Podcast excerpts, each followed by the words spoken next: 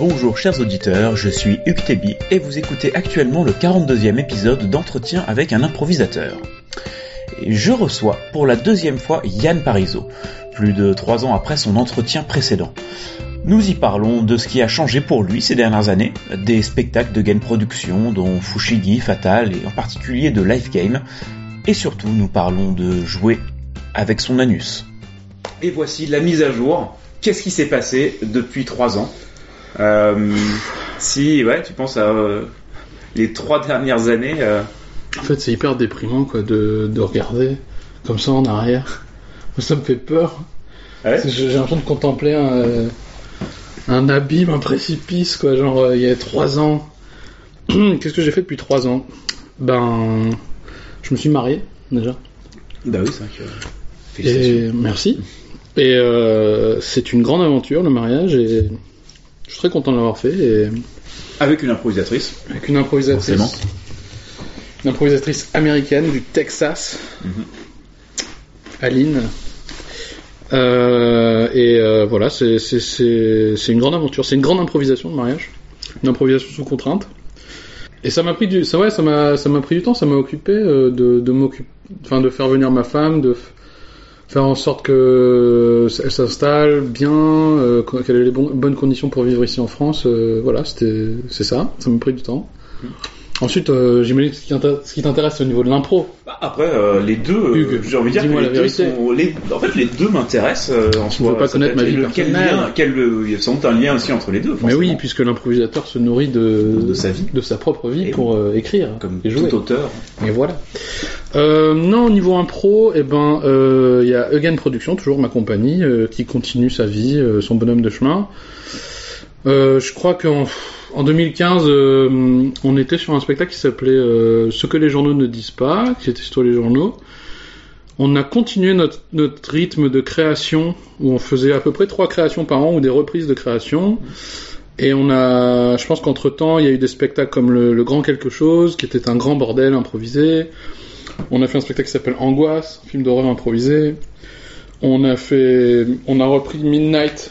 Alors Midnight, qui était notre film noir improvisé, qui s'est transformé en Fatal, euh, qui reste un film noir improvisé, mais En dont hommage à le- Fatal Bazooka. voilà, en hommage Fatal Bazooka, euh, ce grand artiste des années 60, euh, en hommage à la femme fatale, qui est un personnage euh, très intéressant. Et hum, l'idée du passage de Midnight à Fatal, c'était de dire que on s'embarquait un peu dans des enquêtes improvisées, des, des histoires de gangsters improvisés, et c'est pas tant ça le film noir. Le film noir est un mélodrame, un mélodrame euh, masculin où le héros chute euh, et défaille euh, face à la femme fatale.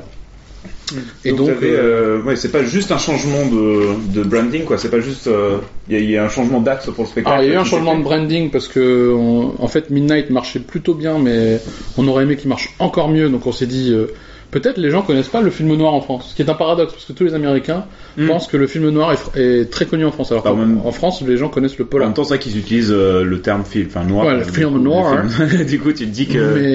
Mais en fait, nous, on connaît pas tant que ça le film noir. Les gens Mm. pensaient, les gens se disaient tout le temps, tiens, prends des chips. Hop, je prends des chips devant le micro. Ouais, fais plein de bruit. On parlait d'hier, Mathieu Lepage hier et on parlait de faire un- une interview en ASMR très près du micro, sans des bruits de bouche, mais donc on mange des chips. euh, voilà.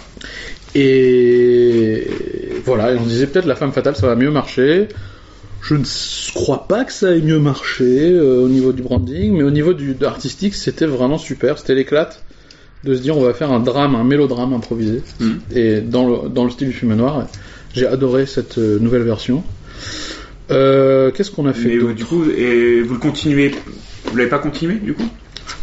Ce Euh, truc de, de- là- again, du coup, de à chaque fois, chaque année, reprendre un petit peu. Ouais. euh, Là, il est mis dans le placard de nos créations. Tu vois, et on le réouvrira euh, le moment venu. Après moi, mon grand, ma grande fierté, mon grand coup de cœur, c'était Fushigi, le spectacle sur Miyazaki. J'ai adoré ce spectacle, j'ai adoré le faire, j'ai adoré le monter, j'ai adoré le jouer. Je suis très très fier de ce qu'on a fait ensemble sur ce spectacle avec l'équipe.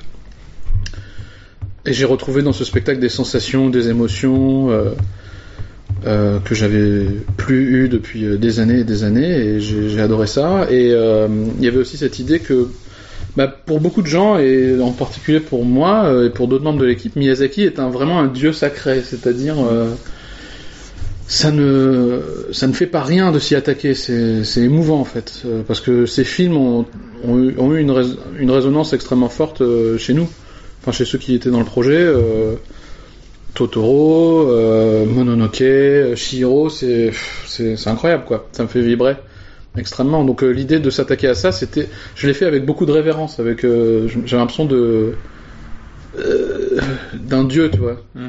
J'ai peut-être j'ai peut-être quelques dieux, tu vois, Keith Johnston, Miyazaki, voilà, des Mm. des papas quoi, tu vois. Ouais. Ça fait peur, mais j'étais très content de ce qu'on a fait. C'était très poétique, très corporel, et moi ça m'a permis de de prendre tout ce que j'avais appris à, à l'école Lecoq et de le mettre dans un spectacle d'impro. Oui, c'est-à-dire qu'est-ce que parce qu'en plus c'est vrai, c'était un des un truc que je me demandais euh, effectivement comment euh, ton année à l'école Lecoq a pu influer sur euh, sur ta pratique de, de l'impro. Du coup, euh, quel lien t'as fait Enfin, qu'est-ce que t'as pris de Lecoq et que t'as mis dans t'as injecté dans dans Fushigi? Alors dans Fushigi, ce que j'ai pris de Lecoq, euh, c'est serrer les fesses. Serrer les fesses. C'est-à-dire que tu montes sur scène les fesses serrées. Tu impro- Alors il y, a y Yoshi Oida, il parle de, des astuces de l'acteur et, et un actor's tricks. Et le premier chapitre, c'est jouer avec son anus. Ça veut dire que quand tu montes sur scène, il faut que tu aies conscience de ce qui se passe dans ton anus. Euh, je dis pas qu'on avait conscience de ce qui se passait dans notre anus, mais c'est l'idée de ne pas monter sur scène euh, en étant relâché, d'être dans une tension, mais pas une, pas une surtension, juste la tension qu'il faut pour mobiliser tout ton corps. C'est-à-dire que nos corps devenaient... euh, Enfin, l'objectif du spectacle, je dis pas qu'on y arrive euh, parfaitement, hein, mais l'objectif du spectacle, c'est le corps et la page blanche sur laquelle s'écrit le spectacle. Mm. La page du dessinateur. Deuxième grand axe de travail, c'est l'absence de moralité et l'absence de voyage du héros. Il n'y a, pas vraiment de voyage du héros dans Miyazaki. Le bien, le mal n'existe pas.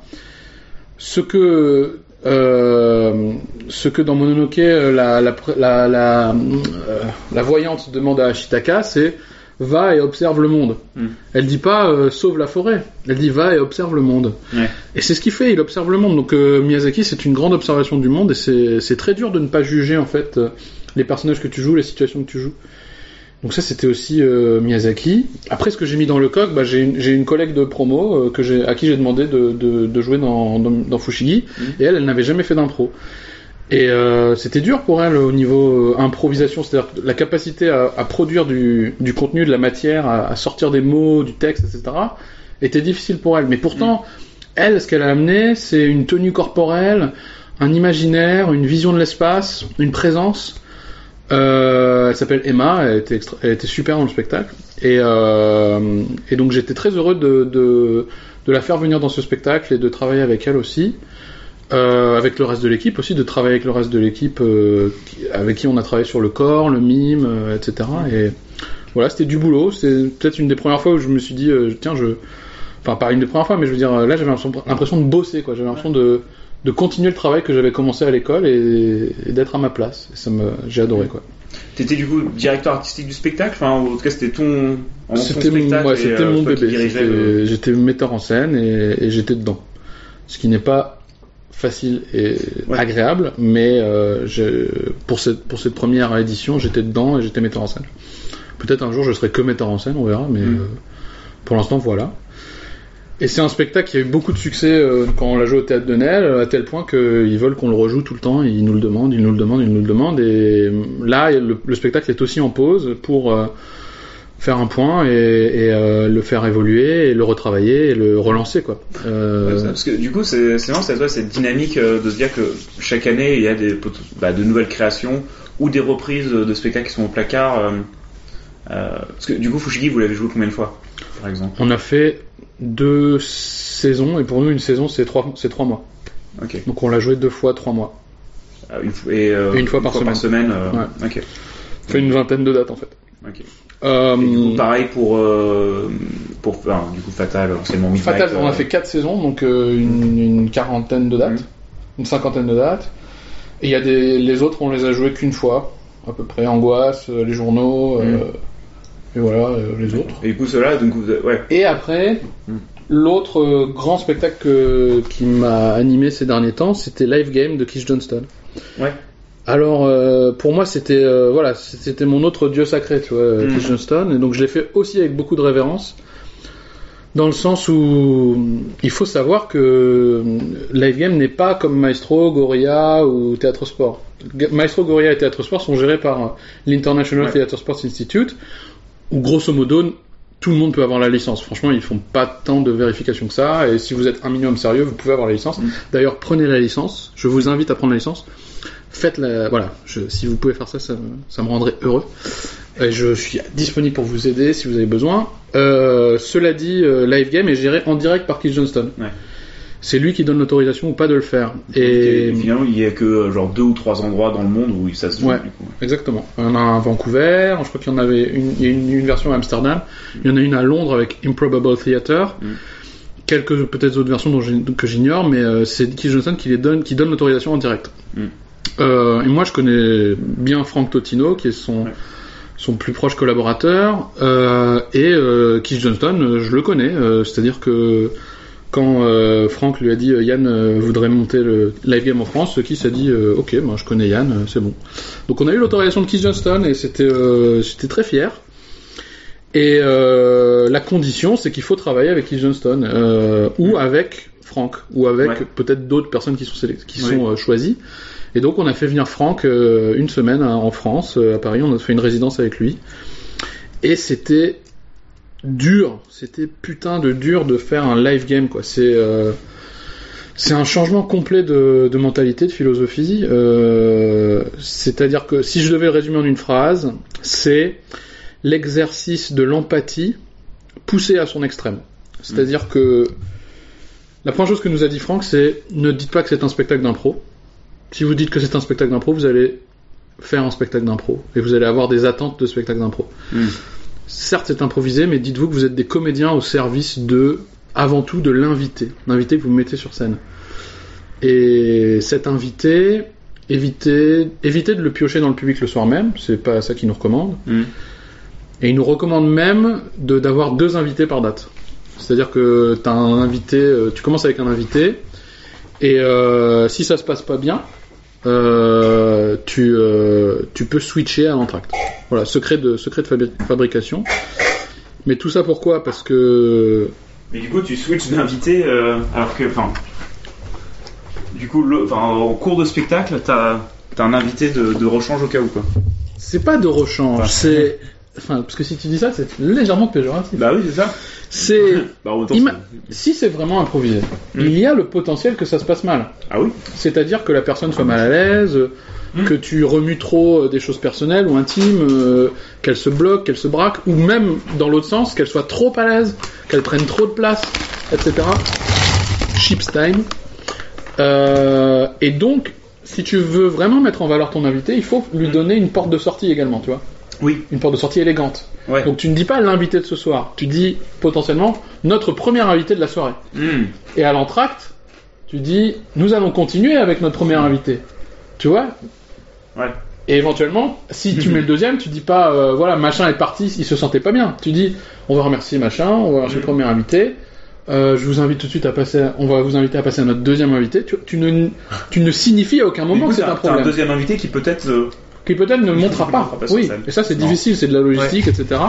Et ce deuxième invité, tu lui dis pas tu vas monter, tu lui dis on t'invite à venir voir le spectacle. Peut-être qu'on te demandera de monter sur la deuxième partie. Oui, c'est ça. Et ainsi de suite, ainsi de suite. Donc c'est c'est vraiment un changement de philosophie où tu te dis euh, tout est au service de cette personne. Et la finalité du spectacle est de rendre hommage à cette personne. Et cet hommage se manifeste non pas par faire des scènes qui euh, plaisent à cette personne qui euh, la mettent en valeur. C'est la question fondamentale, c'est est-ce que les scènes que tu joues vont réactiver une émotion ou, une mémo- ou un souvenir euh, dans l'esprit de ton invité? Euh, parce que le titre original de Live Game, c'était pas Live Game, c'était How It Was. Comment c'était? Donc tu n'es pas là pour, pour faire le live, enfin, tu- si tu, maintenant ça s'appelle Live Game, mais ce que je veux dire c'est qu'à l'origine c'est How was it? C'est ça que tu dis à, ton invité, tu dis c'était comment? Votre- Quand vous êtes né, c'était comment Mm. Quand vous avez grandi, c'était comment Avec vos parents Avec votre première copine Avec votre premier copain Mm. c'était comment Et c'est ça que tu cherches, tu cherches, tu cherches, tu cherches, tu creuses. Et si tu vas dans ce spectacle avec l'exigence de dire je vais divertir le public, tu rates toutes les pépites Ouais. que te donne l'invité. Parce que tu cherches trop. euh, ouais. euh, Ouais, à tu- orienter vers. tu cherches une performance. c'est- Ouais. Donc nous, ce qu'on a fait, c'est que ce spectacle, on l'a pas mis dans Impro sur Biréduc, on l'a même pas mis dans... Je sais plus si on l'a mis dans Théâtre Contemporain ou si on l'a mis dans la catégorie Autre. ah, je... du coup, je savais pas qu'il y avait une catégorie. Oh, j'ai envie de voir sur Billy Redux ce qu'il y a dans la catégorie autre maintenant. Bah ouais, peut-être qu'il y a des restes de live game, j'en sais rien, mais ces gens, euh, tu traînes à côté des performances et des choses comme ça, tu vois. Et bon, donc, en- enfin, c'était vraiment une, une- un grand musclage de mon empathie, sachant que moi, je ne suis pas une personne très empathique à la base, tu vois. Donc, euh, c'était vraiment un gros challenge. Un autre exemple, c'est, t'as ton invité. Toi, toi, tu es directeur de ta soirée, donc tu te dis, et t'as un intervieweur qui n'est pas le directeur. Pourquoi? Pour se répartir les rôles et pour être vraiment dans son rôle. Mm. Si l'intervieweur se dit, tiens, mon but c'est de tirer les verres du nez, c'est de tirer de la matière, Ouais. ça sous-entend que ce que dit l'invité n'est pas bon, n'est Ouais. pas suffisant. Et si toi t'es directeur et que t'entends l'invité qui répond aux questions de l'intervieweur et que toi tu te dis, putain, mais vas-y, mais donne-moi de la matière là, toi t'es en train de juger l'invité. Et dans ces conditions-là, il est impossible de sortir quelque chose de vrai ou Mm. de d'intime ou de je sais pas moi de d'empathique euh, Ouais. le directeur doit lui-même être en empathie vis-à-vis de l'invité le, le intervieweur doit être en empathie vis-à-vis de l'invité les comédiens doivent être en empathie vis-à-vis de l'invité et ultimement en fait les comédiens doivent être en empathie vis-à-vis d'eux-mêmes le directeur doit être en empathie vis-à-vis de lui-même c'est ça que ça t'apprend en fait. Mm. ça t'apprend à l'humilité et l'empathie et c'était génial et c'était dur et c'était pas facile à gérer en interne parce qu'on n'était pas tous d'accord et parce que ça a mis certains de nos comédiens mal à l'aise. Et est-ce que les grandes questions qu'on s'est posées, c'est est-ce que ça, ça devrait être montré au public? Est-ce que c'est pas plutôt thérapeutique? Euh, Est-ce que Hmm. Est-ce que euh, on a le droit de, faire- de faire payer des gens pour quelque chose d'expérimental, etc. Beaucoup de questions. Du coup, pareil, ce spectacle est un peu au placard en ce moment. Vous l'avez joué combien de fois lui? On l'a joué euh, une dizaine de fois également, l'équivalent d'une saison. Euh, Et t'es content du coup de ce que vous aviez fait pendant ces dix fois ou? Ah ouais, moi je suis super content. Pour moi c'était incroyable. C'est, c'est, euh, en gros, là en impro, s'il y a deux spectacles que je veux rejouer, c'est Fushigi et, et Live Game. Je veux Ouais. les rejouer, je les adore. J'ai ressenti des choses que j'ai jamais ressenties. Euh, c'est, enfin, on a atteint des moments de, de grâce quoi. Une nana qui euh, euh, qui était au, au Chili et qui, qui a vécu la, la dictature Mm. et qui, qui nous racontait sa vie, la séparation avec ses frères, etc. C'est soit t'as des vies magnifiques, soit t'as des vies ordinaires, et dans l'ordinaire, tu as, tu as du magnifique. Ouais. On avait une dame qui disait euh, J'adorais Mylène Farmer quand j'étais jeune, et on a fait une scène où, où son, son soi plus jeune, son soi adolescent, a pu parler à Mylène Farmer. Et a dit des trucs où la dame nous a dit Mais putain, mais c'était exactement ça que j'avais envie de lui dire. Enfin, c'était incroyable. Ou un homme qui disait euh, que sa, son ex-femme l'avait détruite. L'avait détruit, pardon, je crois. Ouais. l'avait détruit, c'est comme ça qu'on fait l'accord. Il l'avait détruit. Et euh, c'était horrible pour lui. Et on arrive à la fin de sa vie, et à la fin de sa vie, parce que live game, tu vas jusqu'à la fin de la vie, tu vas jusqu'à la mort. Tu dis, vous Ah, imaginez votre mort, comment, vous avez déjà pensé à votre mort, etc. Et tu vas au-delà de la mort. Tu dis, il y a quoi après la mort? Ouais. Et là, tu joues ça. je vais pas vous révéler toutes nos astuces, parce qu'il faut que vous veniez voir live game, mais euh, mais voilà, tu vas au-delà de la mort, et la grande question, c'est sur ton lit de mort, pardonnes-tu à ton ex-femme? Et là, on pose la question. Et là, il y répond. Et là, pff, c'est- et oui, hein, et là on est, un- on, on est, et ça met mal à l'aise les gens. Les gens se disent c'est voyeur, voyeuriste Bah, peut-être, c'est c'est thérapeutique, c'est de l'intime, etc. Et en même temps, je vais te dire ce soir-là, tout, le- tout le, tout le, tout le public, avec, enfin, je, je, je- j'ai parlé à tout le monde, j'ai, j'ai débriefé, etc. A dit c'était pas voyeuriste, c'était incroyable, c'était magique. Mais- Et des fois, on s'est chié dessus. Des fois, on s'est chié dessus. On a été dans le voyeurisme et on a, on a raté. Et on a, peut-être qu'on a blessé, peut-être qu'on a, on n'a pas pris soin. Et ça, Ouais. c'est dangereux. Et, mais comment tu peux faire autrement si ce n'est pas en apprenant? Surtout, bah, c'est quelqu'un que tu connais pas, donc euh, tu sais pas euh, C'est dur. ce que tu vas, ce En que fait, tu vas activer en parlant de telle ou telle chose. Pendant un peut- spectacle, Mm. on était avec une, une, une, euh, quelqu'un et euh, on, on s'est pas rendu compte que ça n'allait pas. Ouais. Elle donnait, euh, on pensait que ça allait et en fait, on s'est rendu compte que ça n'allait pas. Et là, on était, on, on était triste. Après, le spectacle était très beau, magnifique, et euh, on, a, on était- on était plein de gratitude, Mais mais elle l'a mal vécu. voilà, exactement. Et du coup, c'était notre empathie à ce moment-là qui n'était pas encore assez forte pour se rendre compte de ça Ouais.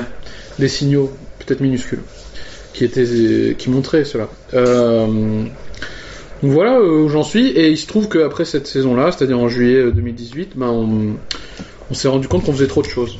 Ouais. Et on s'est dit on va arrêter nos créations. Donc euh, aujourd'hui on ne lance plus de création. On lance même, on a même plus de spectacle à côté de, de nos. Il y a le maestro qui tourne toujours Il y a le maestro qui tourne toujours, et on a un autre spectacle qui s'appelle Impro, et je vais en parler dans un instant, mais le dimanche on ne fait plus rien, on fait plus de création.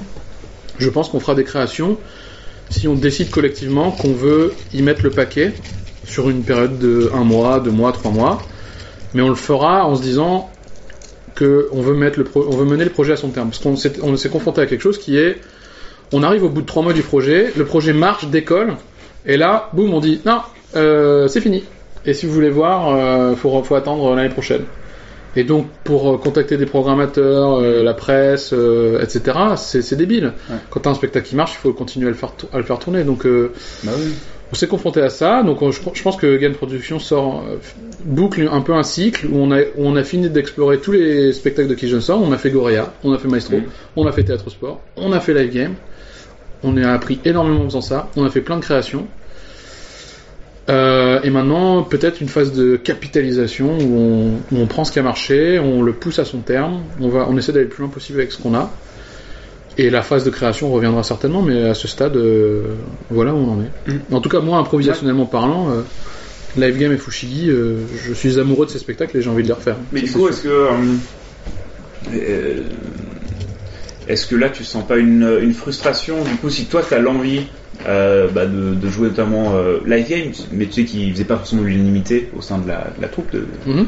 des gens, est-ce que toi, t'aurais pas envie de, euh, de faire ce projet et de, de faire avec bah, d'autres gens qui sont pas forcément de game production ou d'autres personnes je peux pas le faire avec Voilà. d'autres gens que Gain Production. Ouais. Gain Production, c'est les gens avec qui je j'ai travaillé avec Keith Johnston, j'ai confiance dans tout le monde, je, je me sens avec un langage commun.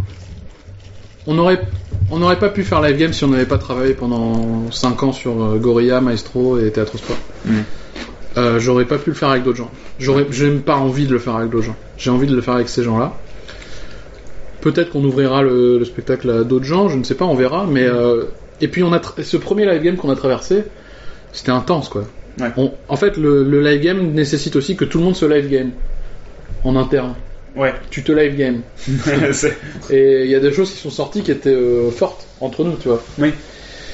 Euh, et parce que aussi le processus que tu vas faire vivre à la pers- à l'invité, il faut que tu l'aies vécu toi-même. Mm. Donc euh, voilà. Par contre, est-ce que je le ferai dans un théâtre privé? Je sais pas. Est-ce que je le ferai dans une maison de quartier? Peut-être. Une maison de retraite? Oui, peut-être. Euh, Mm. Un théâtre public, si quelqu'un est motivé, que, et qui, qui entend cette interview avec grand c'est peu plaisir. probable. Si, c'est probable. J'y crois. J'y crois. Euh, quoi d'autre Euh, Plein, plein de choses. Je sais pas. euh, où on va trouver les conditions pour le faire. Après, live game, c'est aussi un intervieweur, un directeur, régisseur, cinq comédiens. Ah oui. Euh, Cinq comédiens? Ouais, il faut. T'as besoin de cette diversité. besoin, T'as besoin de cette masse pour représenter toutes les situations de la vie de la personne. Il faut que la personne ait le choix. Un autre truc qui s'est passé, ça, ça c'était génial. Commence le spectacle et on dit qui choisissez-vous pour jouer La personne était une femme et elle choisit un homme. Elle dit pourquoi Et on dit pourquoi Parce que toute mon enfance j'ai cru que j'étais un garçon. Et au milieu du spectacle, on change et on switch et, elle- et on dit vous voulez ga- regarder ce comédien pour vous jouer Il dit non parce que quand j'ai eu cet âge, euh, je me suis senti femme. Et Ouais. maintenant je voudrais une femme pour me jouer. Et c'était fou Ah ouais, ce truc-là, c'était fou, c'était incroyable. Euh, donc t'as besoin de ça en fait. Et, Franck, euh, je suis tellement heureux que Franck soit venu, c'était pas facile non plus, mais Franck c'est quelqu'un qui va te dire, euh, tu, vois, il... Franck, tu vois, il, regardait notre plateau, il disait ah c'est un peu froid. Et il disait ce serait bien qu'on ait une plante. Et je dis ah, Franck, on va pas prendre une plante, ça va être chiant à transporter, on va l'acheter, on sait pas où on va la stocker. Il dit non non, prends une plante. Oh non, si si, prends une plante. Donc on a pris une plante. Et c'est con, mais ça fait du bien d'avoir une plante sur Ouais. scène, tu vois. Et je suis vraiment content qu'il nous ait poussé, tu vois. Et, euh, et du coup, je me rends compte que je peux pas faire sans. Je peux pas faire sans tous les petits trucs qu'on a trouvés. Donc ma question n'est pas je veux le refaire à tout prix. Ma question est j'espère un jour avoir les bonnes conditions pour le refaire dans les bonnes conditions. Voilà. Mm. C'est ça que je cherche maintenant. Je cherche plus à jouer à tout prix. Je crois que j'ai un peu fini ce truc-là. J'ai envie de, de bien jouer en fait, de Ouais. jouer dans des bonnes conditions. Euh, donc voilà, voilà pour la game. Et du coup là on s'est recentré sur Maestro, Maestro qui est, qui est un super spectacle que j'adore. Et un autre spectacle qui s'appelle Impro, le spectacle d'impro. Impro, le spectacle d'impro. le spectacle d'info. Alors c'est juste pour... euh, enfin bref, euh, c'est un spectacle d'impro, je sais pas si tu l'as compris. Oui, c'est vous improvisez du coup. On fait de l'impro. Ok. Donc en fait on arrête pas de redire le mot impro tout le temps, histoire de capter les gens qui ont envie de voir de l'impro et rien d'autre. Et c'est un cabaret de base sans, sans MC, trois comédiens montent sur scène, ils prennent un mot, ils font une scène, ils prennent un mot, ils font une scène, ils prennent un mot, ils font une scène. Et c'est honnêtement le truc le plus dur que j'ai jamais fait. Hmm. C'est vrai que c'est- truc de plus t'es libre, euh, du coup, plus, euh, plus Ouais, compliqué de savoir c'est quoi, c'est quoi le spectacle quoi. T'es libre, tu dois être efficace, Ouais. Ouais. drôle, et euh, et putain c'est dur. Ouais. Aussi ça aussi c'est dur. Mais euh, ça fait du bien de, de retrouver des, des sor- une sorte de base et de en fait ça, ça te confronte sur efficacité versus spontanéité Ouais. ou efficacité versus exploration, efficacité versus euh, euh, temps, liberté, espace. Non, t'es contraint, t'as pas beaucoup de temps, t'as un plateau resserré, t'as trois comédiens, t'as pas plus, t'y vas, t'as pas de MC qui te T'as pas de mécanique de tiens, t'as une bonne scène, t'as une banane, t'as une mauvaise scène, t'as un, t'as un défi. Non, t'as juste ta scène. Si c'est une mauvaise scène, c'est une mauvaise scène et t'as rien pour dire que c'est une mauvaise scène. T'as- T'encaisses. Et t'es- t'espères que la prochaine sera bonne. Ouais. Et quand ça marche bien, c'est génial. Euh, quand ça marche pas bien, ça va. Mais ça te questionne sur euh, putain, je fais, ça fait 15 ans que je fais de l'impro. Est-ce que je sais faire une scène courte? Ouais. Et là, mais c'est un vrai Là, tu euh, fais, euh, le travail d'efficacité et euh, de, de bah, trouver rapidement la scène, être efficace, proposer un truc dès le départ. Ouais, c'est des trucs que moi je vois avec même des comédiens euh, là à Lyon euh, qui jouent régulièrement, mais t'as ce côté finalement où on fait, on a tendance à plus trop faire. Ouais. Euh, ça, on a, on a beaucoup aimé les formats plus longs, les trucs où on va prendre son temps. Il y a même une forme de, coup, euh, de supériorité euh, du long forme sur le short form. genre, Ouais. euh, tu fais quoi toi euh, Ouais, du long forme. Ouais, bah ouais, tu fais quoi toi euh, Un cabaret? Je faisais euh, ça il y a trois ans. Ouais. Super. Mais en même temps, enfin, c'est vraiment de retrouver cette efficacité, ça fait du, ça fait du bien. euh, ouais, ça- Ça fait du bien Ouais. et ça fait du mal. hein. Ouais. Ça fait du bien euh, quand tu arrives, ça fait du mal à l'ego quand tu arrives pas quoi. On avait fait un stage euh, il y a- deux semaines là, donc quand ce truc va être publié, je sais pas, dans, il y a deux mois, Dans trois mois, mois. j'en sais rien. Euh, J'ai un ou deux en retard là, à publier, bref. Mais avec Christophe Le Chevillère. T'es sur la méta-improvisation. Donc, si jamais vous avez l'occasion de faire un stage d'impro, euh, vous êtes un peu expérimenté en impro, je recommande, mais, euh, mais à fond, euh, Je- de faire venir Christophe Le Chevillère pour bosser avec vous sur, sur ça. Je vais le faire Ouais. ce stage. Et vraiment top. Et ça, ça, ça a mis plein de gens, des, des improvisateurs, euh, voilà, expérimentés des années d'impro, des pour faire un professionnel, etc. Enfin, voilà, mais tu sais, ça- il y en a plein qui finalement mais là, j'ai l'impression de plus savoir improviser. Ouais. Et il y avait un des, un des trucs, et régulièrement, bah, tu voyais tout le monde qui retombait un peu sur les mêmes trucs de cette scène. Moi, moi j'attends que j'attends de trouver. Est-ce que t'es un peu, euh, j'attends, ça va venir. Et J'attends de trouver avant de monter. Non, non, euh, sur, la- sur scène. Tu étais là, et puis Ah oui, Ouais, tu te laisses le temps. tu te laisses le temps, ça va venir. Ouais. Et, euh, et ça, c'est un des trucs fait, bah non, non, pro- propose un truc, quoi. Dis, dis, dis- enfin, dis un truc fort. En fait, euh, on, on oublie un peu cette, euh, enfin, cette efficacité-là. Ouais. Et c'est vrai que, bah, ouais, dans- d'autres formes de spectacle, ou cinéma ou théâtre ou autre, bah, euh, enfin, t'as une forme d'efficacité assez claire, de rapidement, tu sais de quoi, de quoi t'en Bah vas ouais. parler quand même. Et on, on- ouais, ça, je me suis rendu compte à quel point on a tendance à, à oublier ça. Absolument. Et euh, c'est- c'est c'est intéressant d'y revenir de temps en temps, d'y être confronté, de dire attends là, on aime. euh, Voilà, il y a besoin de juste d'être efficace et d'aller directement à l'essentiel. et, euh, Carrément. Parce que finalement, en fait, quand on est en train de prendre son temps, bah en fait, c'est qu'on est en train de revenir dans le jugement de dire bah en fait toutes les idées qu'on a, on est en train de les juger jusqu'à trouver la bonne en fait. Ouais. euh, Sans ou alors. euh, euh, propose un truc, faut faire un choix, assume. Un truc que moi je dis, c'est es-tu en empathie avec le public? Et être, en- être en empathie avec le public, c'est aussi se dire ils ont payé quoi. Ouais. Et tu te mets à leur place et tu vois des gens qui sont sur scène et qui te disent euh, attendez un peu, ça va être drôle ou ça va être intéressant, mais dans deux minutes. Et là, tu- te mets à leur place, tu te dis mais euh, non, euh, je veux que ce soit intéressant maintenant. Alors après, bon, les, les- les gens qui me connaissent vont dire ah mais Keith Johnston, il dit euh, Ouais, faut pas être intéressant. soit moins intéressant. Et je dirais, fermez vos gueules. Non, je dirais, euh, je dirais qu'Il Johnson déjà se contredit tout le temps, euh, ce qui est un apprentissage de la complexité et, de la, et du paradoxe. Mais je crois que c'est soit moins intéressant maintenant, pour que dans 30 secondes, quand tu vas avoir la rupture, elle soit super intéressante. C'est aussi soit moins intéressant pour libérer les mécanismes pour l'être, tu vois. Oui. Mais donc, euh, voilà. Je, je pense que c'est un apprentissage. Ouais. C'est un apprentissage du paradoxe. Mm. Tu fais de l'impro, et pourtant, tu dois être bon chaque soir. Ouais. Bonne chance. Tu es pro, tu es professionnel, donc euh, Mm. soir après soir, tu dois assurer une performance. Et pourtant, tu, n'as- tu, as, tu as fait le choix de ne rien écrire et de ne rien figer. Ben voilà, démerde-toi avec ton paradoxe. Mm. voilà. Ouais. Ce qui, ouais, ce qui amène à des, euh, enfin, différentes formes de spectacles aussi, euh, des, spectacles plus, plus construits, plus cadrés, euh, pour, pour avoir des spectacles qui se ressemblent plus, pour éviter d'être dans un, dans une liberté qui nuit à la qualité du spectacle.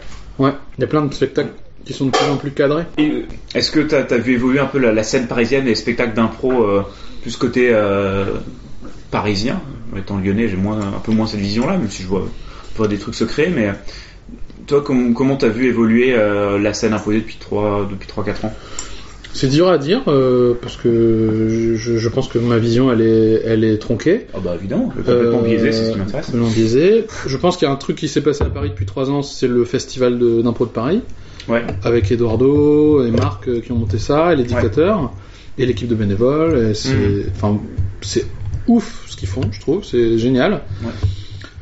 Le petit truc que moi euh, qui me gêne avec ce truc, c'est on va aux 72 heures et on fait notre ranking, tu vois, on fait notre euh, notre hiérarchisation de spectacle. Ah, t'as vu machin? Ouais, c'était mieux que machin, c'était mieux que machin, c'était moins bien que machin. Bon, on le fait tous. Voilà, hein? oui, en même temps, tu Mais là, euh, c'est une exacerbation de ce euh, truc-là. Si tu vas voir 10 spectacles, forcément, il y a des trucs que tu Mais vas- oui, mais moi, je- Tu vas au festival d'Avignon, tu vas, tu vas te dire, ah, j'ai adoré ce spectacle-là, ce spectacle-là, j'ai pas aimé celui-là. Où est la bienveillance et tout ça? Enfin, non, n'importe quoi. Non, je, je comprends tout à fait. Je dis juste, euh, voilà, ça c'est c'est le truc que je vois. Donc peut-être que ce qui se passe à Paris depuis trois ans, notamment grâce à ça, c'est les troupes ont plus conscience des autres troupes. Ouais. On a on, on arrive à identifier, à mettre des noms sur des, des visages, des visages sur des noms, des noms sur des troupes, des visages sur des troupes, des visages sur des formats, etc. Ça se diversifie vachement, ça s'influence, ça se cross-pollinise. euh, Il y a des, il y a un mercato. euh, Paris, c'est difficile euh, parce qu'il n'y a pas de lieu euh, qui- central, à part l'improvibar qui vient d'ouvrir et qui est intéressant.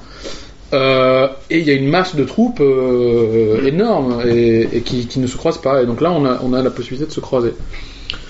Euh, je pense qu'il y a peut-être quelques troupes pro maintenant qui, qui, sont, qui ont pignon sur rue, euh, les E, Showtime, Paris Impro, voilà, avec des troupes semi-pro qui suivent, qui suivent dans l'escarcelle. Euh, je sais pas, Smoking Sofa, euh, Les Parvenus, euh, comment il s'appelle Les. Non, ouais, il y a les colocataires, mais il y en a une autre. Avec Fabien Strobel et tout ça. Euh, les autres Les autres, yes, les autres. Euh, et qui, ouais, ils sont tous trop forts. Enfin, ils sont, ils sont plutôt bons, quoi. Ils- et donc c'est cool. Ça donne, euh, ça donne des lettres de noblesse à l'impro. Euh, moi, je suis un ermite aussi, tu sais. Donc euh, moi, je suis dans, j'ai ma petite troupe, mon petit Mhm. jardin secret. Je suis au théâtre de Nel. Je, je me mélange pas trop, trop. Mhm. Donc c'est difficile. T'as pas choisi la bonne personne pour demander Ouais, ça, quoi. bah, en même temps, c'est, tu vois, tu vois quand même les, les troupes évoluer, les spectacles, les spectacles évoluer, c'est- etc. Ouais. Mais c'est vrai que ouais, c'est, ce que tu disais avec le, le festival, bah, pour c'est aussi un peu ce qui se passe avec, euh, bah, par exemple, la Providence à Lyon. C'est que d'un coup, t'as un moment où, bah, tout le monde va voir les, les spectacles des uns et des autres. Tu vas voir les, les gens passer, tu vas avoir conscience de ça, euh, parce que après, sur 12 heures, il y a plein de troupes parisiennes aussi, euh, donc, il y a le- Ouais, des troupes d'a- d'ailleurs aussi. D'ailleurs, donc ça, ça, ça, ça donne ça. Donc c'est Ouais, vrai euh, que c'est chouette d'avoir d'avoir un truc comme ça pour euh, créer créer plus de liens. Voilà, j'ai pas, pas trop d'avis sur le. Mm. Sinon, sur l'improvisation à Paris, euh, je- Donc euh, si, si tu ça passe. si avais des choses, euh, Non, je sais pas, ça a trop trop changé. Ouais. Ça, ça, se, ça se stabilise. ça reste. euh, C'est ça que je dirais. Mm. Voilà. Du coup, je sais pas si t'as. Est-ce que t'as quelque chose pour conclure là? Je sais pas s'il y a un truc sur lequel tu travailles, un, un truc qui te fait chier, un truc que j'en sais rien. Qu'est-ce que euh, là je fais hop, un truc qui te qui te vient là dont t'aurais envie de parler pour euh, un peu un peu finir. Je suis bien. Je pense que moi, mon challenge est, est plus euh, sur la pérennisation de, de, mon, de ma situation professionnelle. C'est-à-dire, euh, Mm. c'est quoi être comédien? C'est quoi être. tu vis formateur, principalement en tant que formateur. Ouais, c'est quoi faire vivre une troupe? C'est quoi être administrateur d'une troupe? Ouais. C'est quoi obtenir des contrats? C'est quoi diffuser ses spectacles? Donc tout ça se met en place aussi à mon échelle, mais euh, Mhm. Ça c'est mes défis actuels. Mais sur le, le point de vue artistique, je suis bien, je suis Ouais. content. Eh ben, écoute, tant mieux, ça Voilà. fait plaisir.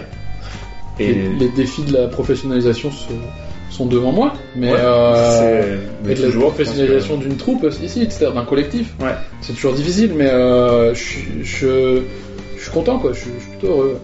Ok. Et ben écoute, je suis bien content pour toi. Ah bah merci. Et, C'est euh, cool. et bah du coup, on va arrêter là pour ce petit, cette petite mise à jour. Trois ans plus tard, c'était Yann Parizeau. Ah mais ça faisait, ça faisait pas si peur finalement. Je suis content.